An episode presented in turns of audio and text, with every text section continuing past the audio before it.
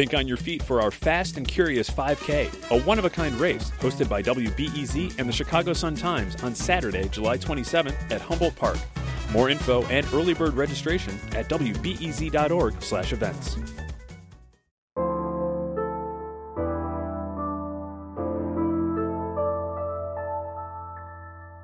This is Reset. I'm Sasha Ann Simons.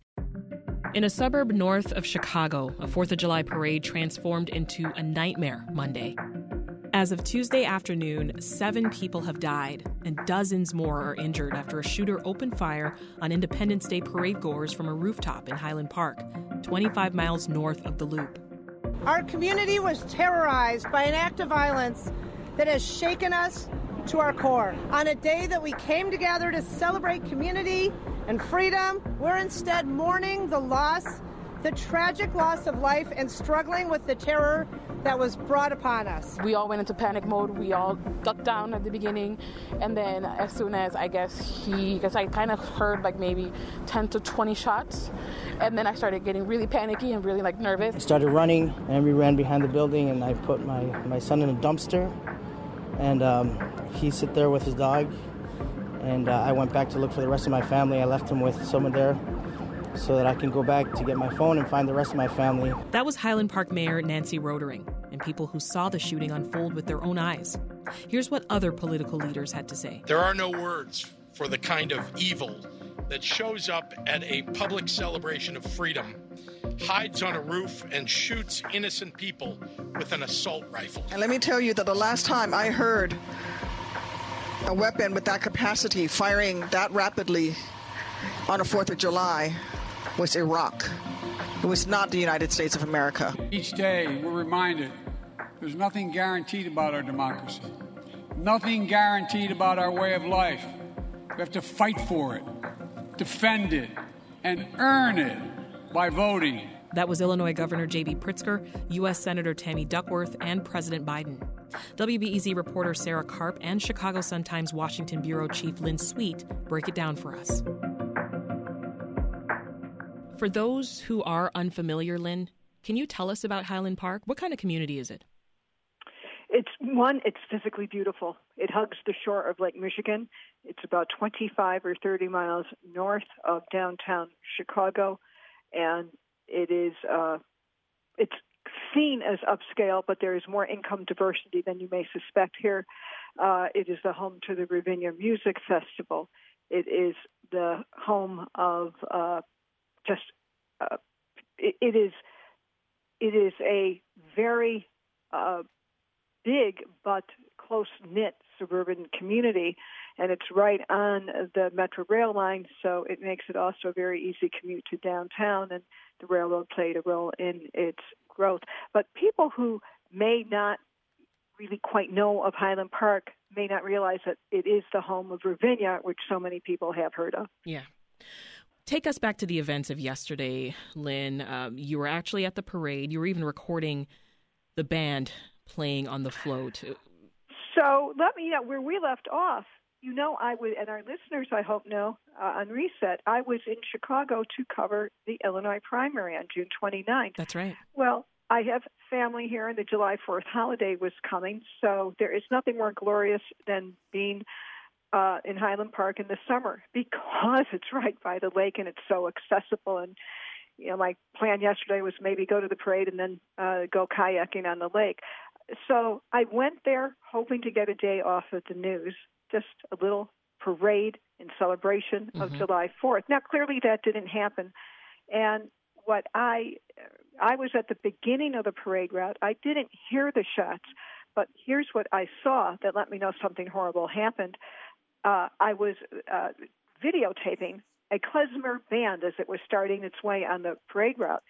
And as they're unaware of the shots, and I am, but all of a sudden, a sea of people, clearly panicked, yeah. came running towards us. So I asked somebody what happened. They said a shooter. Well, at that point, is that one shot? Was it a firecracker? Mm-hmm. You don't know. So I made my way toward the Central Avenue, which is the main street where the parade was on. And then, sad to say, I very soon saw bodies, I saw blood, and I saw wounded people and people in terror who were still there and uh, hadn't made their way out yet. Lynn, I wanted to bring to your attention your, your photo. You you tweeted a picture yesterday. That was when I first noticed what was happening. Um, and uh, it was a very, obviously, you know, bloody photo. Uh, did, were you aware of all that was captured in your picture? Because I, I think well, if you look in the far background, well, there are I even didn't some... mean, and, and so our listeners know, um, I didn't mean to. I was taking a picture of this pool of blood that I write about this morning. It looked to me, maybe this was my Rorschach test. It looked, it was big and thick, and I thought I was taking something symbolic of the horrible occurrence that had just happened. And sad to say, there were some victims in the background that I did not uh, realize were in the picture, and I apologized to people who saw it. And uh, it, it it was in the speed of trying to convey what was happening and tell people what was going on uh, that it happened. Yeah. Uh, Sarah, you were on the ground in Highland Park yesterday after the shooting occurred. What was the atmosphere like at that point? Well, I mean, you can't um, imagine how somber it was. I mean, it was very, I, I, it was just not like it was the fourth of July at all. I mean, it, you know, on the fourth of July, usually you see people out having barbecues. You know, you, you hear a lot of firecrackers during the day, fire fireworks in the evening. And instead, you know, it was just swarming with police from, like, you know, every different agency that you could think of. And then also, you know, it was just everybody was very, very um, nervous during the day, too, because, you know, during the whole day, the um, alleged shooter hadn't been um, first, they didn't even know his name. And then once they knew his name, for a long time, he hadn't been captured. And so yeah. It was both tense and somber. Yeah, this was a, a day that was supposed to be filled with joy, right, and, and celebration. And when you get group gatherings like this, you know, they tend to have a lot of security. We saw a lot of police on the streets uh, of the parade. I, I think in every shot that I saw, um, there were uh, police on bikes or, you know, on foot. Uh, but tragedies like this do become more and more frequent. So do you think that there will be any movement on gun control from our legislators, at least locally, Sarah? Well, you know, I I know yesterday at one of the press conferences, Senator Duckworth, Tammy Duckworth, did, you know, point out that her and Durbin had spearheaded legislation, um, some bipartisan les- legislation on gun control that came after the Uvalde, Texas shooting. You know, probably, probably uh, Lynn Sweet would know better, you know, exactly what the chances of the of that actually getting, you know, all the way through and yeah. getting signed would be. But, you know, I, I after all these tragedies, I mean, the first thing that you hear people say is, why do we have this happening here? And but then, you know, a couple of weeks later, you stop hearing as much. So mm-hmm. What do you think, Lynn? Well, if I if I may jump in, the it was a Herculean effort even to get the fairly uh, uh, mundane out of all the proposals dealing with guns.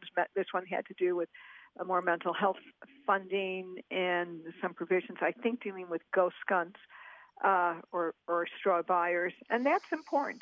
But in the end, do you, if you're asking, and if our listeners want to know, will this tragedy in Highland Park spur Congress to do something that they weren't willing to do just a few weeks ago in May when we had the twin tragedies in Uvalde and Buffalo, uh, my sense is no.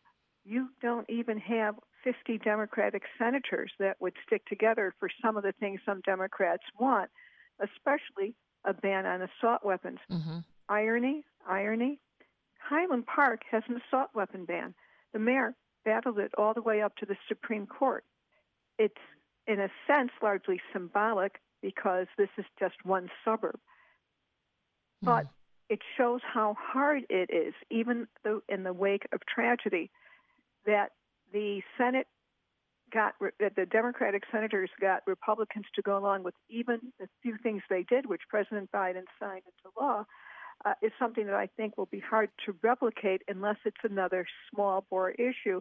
And when you talk about this issue of mass shootings, we're all looking at the uh, person of interest's Facebook postings and mm-hmm. interactions and some behavior that might have tipped it off. You, it, it seems to me in my analysis that you can't talk about gun violence and not talk about the weapons that their shooters bring to the scene. And when you have a rapid-fire, high-powered weapon, as was the case in Highland Park on yeah. July fourth, combined with the ability to use high-capacity magazines, that is, you have a lot of bullets that you could go boop, boop, boop, boop with uh, in rapid fire, then you have this combustible combination that results in murder. How come we never see the social posts until after something like this happens? Well, how would you? How would you know? Like, why? And why would you? Would now, let me just put this. I'm talking to two journalists. Why would you be cruising through Facebook, and if you saw somebody had some... Well, not me, uh, whoever follows or, him. But there's just a lot of people out there. Yeah. Um, what do you think, Sarah? You know, one, one thing that's sort of interesting about this is that, so I was talking to a young woman who lives in the community um, yesterday, and she was saying that the minute that the description came out, all the people that were in her age group, like in that twenty-year-old age group, thought of this young man because they knew that this young, I mean, first of all, the description was very close to what he, he wound up looking like. And, you know, they knew that there was something, I mean, the way that she put it is that there was something not, not quite right with him, that he was very hard to get through, that like through school, he was hard to get through. And then they'd seen posts by him that they yeah. thought were disturbing. And so, but I guess it's like, what, even for those young people, I mean, who, who do they, t- let's say you say this kid's, a, you know, something's going on with this kid. Who, who do you, who do you tell? tell? Like, who do you call? But, you know, do but you Sarah, call to, A T F, to that point, F B I? I mean, who do you yeah, call? well, to what that point, do? His uncle spoke on, on C B S Chicago and, and said, you know, he said something to the tune of, you know, I, we, we didn't see this coming, or I, I didn't see this coming. I didn't see any signs, but then proceeds to talk about things that could have been signs and, and talked about his, you know, having... Uh, been down for the last few years, not having a job, being unemployed for two years, and just sort of listed off all these things um, that, you know, demonstrated the fact that the, the shooter had been um, withdrawn at, at the very least. Um, right. And I think I, I think that the, the combination of like we, we generally, I don't think people really know what to do in mental health circumstances. I mean, if the young man didn't take himself to a therapist or take himself to some, you know, some sort of, um, to get help. What do you do? I mean, wh- how, how do you, where, where was the uncle supposed to go? What was the uncle supposed to do? I don't, mm-hmm. I don't know that anybody has the answer for that. And, yeah. you know, I, I think that, that it, it bears some, you know, something to look at considering that, you know, yes, this is, this is definitely an, an issue of guns and, and what guns this young man was able to get a hold of.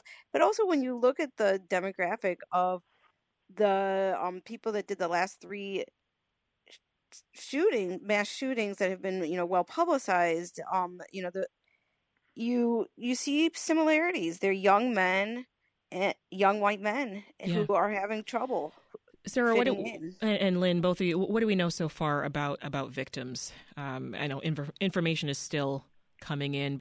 Identified. Uh, one was uh, a woman who worked at uh, North Shore Congregation Israel, mm-hmm. and the synagogue put out a statement. And the other one, I, I, I think the uh, Nicholas Toledo. The, yes, yeah, yes, Nicholas yes, Toledo, Mister who's Toledo, a grandfather. A grandfather. Yeah, mm-hmm. we have a wonderful story about him uh, in, in the paper. Uh, we don't have information that is public yet on the other four victims or people who are wounded. I, I know of other people yeah. who are wounded who don't want to talk yet. So hopefully we will hear their stories in time. Do we know if any are children? You know, they'd said that the five that were ki- that died on the scene were all adults. Okay. But the, the one the thing that we don't know is the sixth victim who died at the hospital. We As far as I know, no one has said that person's age. Yeah. We do have one caller who has uh, dialed us, wants to join the conversation. Here is Ben in Humboldt Park. Hey, Ben. Welcome to Reset. Hi, everyone. Thank you for having me. Thanks for calling. What's on your mind? Um, so so I'm a I'm a psychotherapist, and I, I work in, um, in Northbrook and Highland Park, and uh, I've been... Um, I've been engaging in triage since uh, yesterday morning, and believe I'll be continuing to do so for, for quite some time. Uh, as I'm driving to my office, I I feel like someone going to war. Um, so I guess I just wanted to put out there to uh, look out for the caregivers in your life this week because I, I think we're going to need it. Um, And uh, yeah, that's that's pretty much what I had to say. Oh, Ben, thank you so much for calling. Sarah, what's it like hearing what, what Ben just had to say? Well, it's I mean, it's it's it's such a hard situation, and for for so many people. I mean, you know, the one thing that we heard was, you know, these kids were so many kids were there and and adults, but these kids saw a lot of of um, people getting hurt, maybe even people getting killed. And so, you know, that's going to be something that's going, they're going to hold for, for their whole whole life. And e- even the adults, you know, I talked to a, a father and a daughter. The daughter was twenty-nine years old. And this was just, you know, maybe an hour and a half, two hours after the shooting took place. And they, you know, the daughter thinks that she saw um, one or two people die yesterday on the, on the street. And wow. You know, she was just, she was just shaken. I mean, she was just like, I don't, you know, she kept saying, I don't know how to process this. I don't, you know, this is just surreal. And, you know, as she was talking, she's just trying to like, sort of, you know, say to herself, is this, is this real? Did this happen to mm-hmm. her, to, you know, to what she saw? And so, you know, yeah, th- yes, the community is going to be, you know, need some support, um, for sure. Yeah. Time and time again, we've got to, you know, get behind the mic and, and talk about these types of things. It it, it gets, um, it, it's a, it's a lot, you know. And, and I'm heartbroken. I'm watching footage, you know, as we as we speak, um, people's things that were just abandoned: chairs, umbrellas, slippers. Is yeah. that what you were seeing, Lynn? I, I can imagine in, in that very chaotic moment. It, it, in a sense, it wasn't as people abandoned things, that's clear, but it wasn't chaotic because everybody kind of knew that they had to get out. There were only two directions to go into, east or west, because the shooting was in the center of the street, and people just left. There was no, I, I, uh, and the responders who were around started uh, responding. They they stayed on the scene and started trying to help people, and the police on uh, bicycles started looking for the shooter. Uh, so it had an order for a horrible thing. It had, in a sense, in my sense being there, it had a kind of an orderly unfolding also because people left so fast. Mm. You had this sense that the carnage at that particular site might be over. But here's where you had the terror hitting the community. You had a killer at, at large. You didn't know where the killer, or at that point, you don't know if the shooter acted alone. Was this person going to show up at your door? Uh, yeah. So so many questions. Uh, well, yeah. Right. So the point was, it wasn't chaotic, but the damage still spread. If you went to your home and ran to your home, you might not only be traumatized if you heard or saw something, but some people were just definitely worried right. that the killer was on the loose and may end up in their yard. We've been speaking with W B E Z's Sarah Carp and Lynn Sweet from the Chicago Sun-Times. Thank you both. Thank you. Thank you. That's all for today's Reset. I'm Sasha Ann Simons. Thanks for listening and take care. Thanks for listening to the news live on W B E Z and N P R. The W B E Z stream sounds great in the kitchen on your smart speaker and anywhere on the W B E Z app. Listen every day.